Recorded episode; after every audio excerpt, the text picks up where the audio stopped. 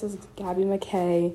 I'm back with a Leadership Reflection 4 on modules 10 through 12. Um, I thought that these were very interesting and very helpful, but they didn't, like a lot of the things didn't apply to me.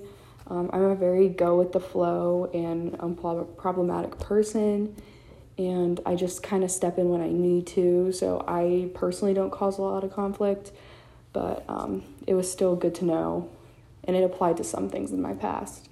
Um, some things that stuck with me were I learned the five dysfunctions of team um, in high school, but it was interesting to see um, the like traits of a person that go with them. So, inattention to results was status and ego. Avoidance of accountability was low standards. Lack of commitment was ambiguity. Um, fear of conflict was artificial harmony and absence of trust was invulnerability. Um, I thought that that was really important, and it was a good touch on those slides and in the lecture because I feel like if you say them, like inattention to results, avoidance, accountability, whatever, if you say that, sometimes you can't directly relate it to a team or a person in the team. But if you say status and ego, if there's a problem with status and ego, you can have inattention to results it's pretty easy if you have a person in your group that has a problem with status and ego, you'll be like, oh, yeah, that's a dysfunction we have. Um, uh, some emotions I felt were I kind of felt empowered because um, even though I, I'm not a problematic person and I kind of steer away from conflict, um, I have been in toxic relationships with different kinds of people in the past. Um, and it makes me a little bit feel better to know that like the things that I did to help myself were justified and that there are other methods. Um, something that I do that when I'm arguing with someone, it makes people so mad is I stop to calm myself down and just take everything in. And people get so mad at me for it. They're like, if we're in a conflict, like, don't say something and walk away. And I'm like, well, if I'm angry, I'm just gonna say hurtful things, not things that um, that I want to say. And if I have time to calm down, I can like process information and what needs to be said. And that was part of the um, table for practicing engaging with civility online. I guess, yeah.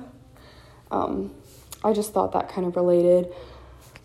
Um, some truths or confirming ideas that surfaced for me was it was interesting to see the different kinds of power people hold.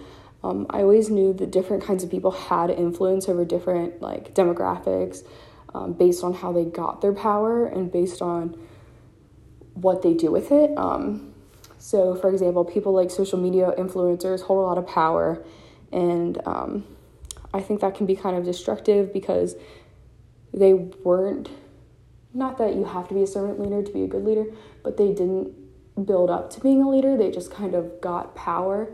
And I feel like that's why a lot of young social media people get in controversies because they don't really know how to express that power and how it influences their viewers.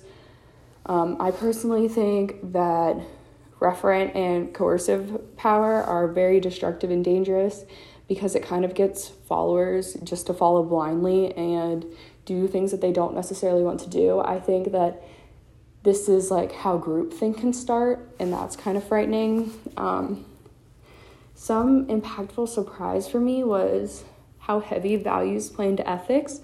Um, I think it's very interesting how like I could be in the same per- position as another person, and I would do what I would think is ethical, and they would do what they would think is ethical, but they could be two completely different things just based off of their values like um, ethics isn't a universal thing and i feel like sometimes that's why companies will get in trouble and like scandals and stuff because they're trying to do what's ethical but sometimes um, like it's not what other people think is like the best route of action based on their own values.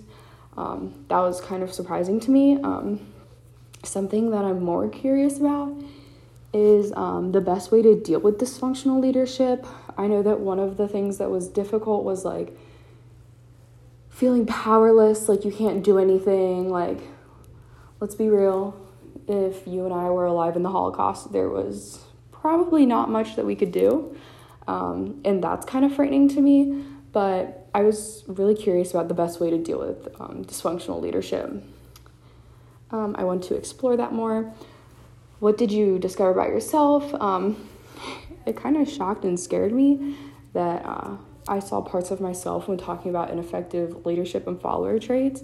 So back to the uh, the five dysfunctions when I was talking about artificial um, harmony and the fear of conflict. I said this earlier, but I'm a very unconfrontational person, and I won't confront someone unless it needs to be done, and sometimes even then I won't do it. Um, but I'm a very go with the flow kind of gal, and I'll deal with whatever's thrown at me. So I guess that one kind of applies to me. Um, the best like team member chart triangle thing. Um, I identify myself as a lovable slacker. Um, I am humble and smart, and those kind of fit me perfectly, but sometimes I um, struggle with the hunger part of it. Um, I really need to be passionate about something or excited to work on something to have the hunger for it. It's kind of hard for me to just do stuff. Like, I'm having a really hard time with online school because sometimes, not necessarily this class, but sometimes other classes, in one in specific, won't mention any names, um, I feel like they're just giving me busy work, and I'm not passionate about that. I don't want to do it, so it makes me probably not the best team member, and that's something I need to work on. Um, I'm a conformer. Um, I don't really step in on a subject unless I need to take leadership because everyone else is slacking, or um, yeah, I don't really. I'll just go with the flow unless I need to step out of step out of line. The last one is that I am cooperative and unassertive, and I think the cooperative part can can be a positive trait, but um, the unassertive is not. Um, it's something I need to work on. Uh, on the little chart that's there, I'm definitely more concerned with satisf- satisfying other people over myself. Um, I'm more likely to accommodate and compromise sometimes avoid, but um, I'm most likely to compromise and accommodate, and then probably next would be collaborative and avoiding.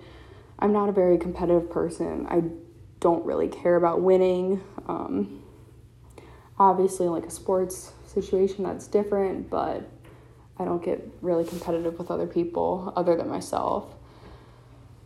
Um, and lastly, how can I put these into practice? Um, I need to get rid of those bad traits. Um, I think many of them can come with being an introvert and just being kind of a laid back being. Um, it, but I have noticed it has improved since I've gotten to college. I am becoming more of an outgoing person, and I will step in if something's not going right. But it's still something I need to work on. Um, it's just something I need to be conscious about in the future, and I'll try and put that into practice the best I can. Goodbye.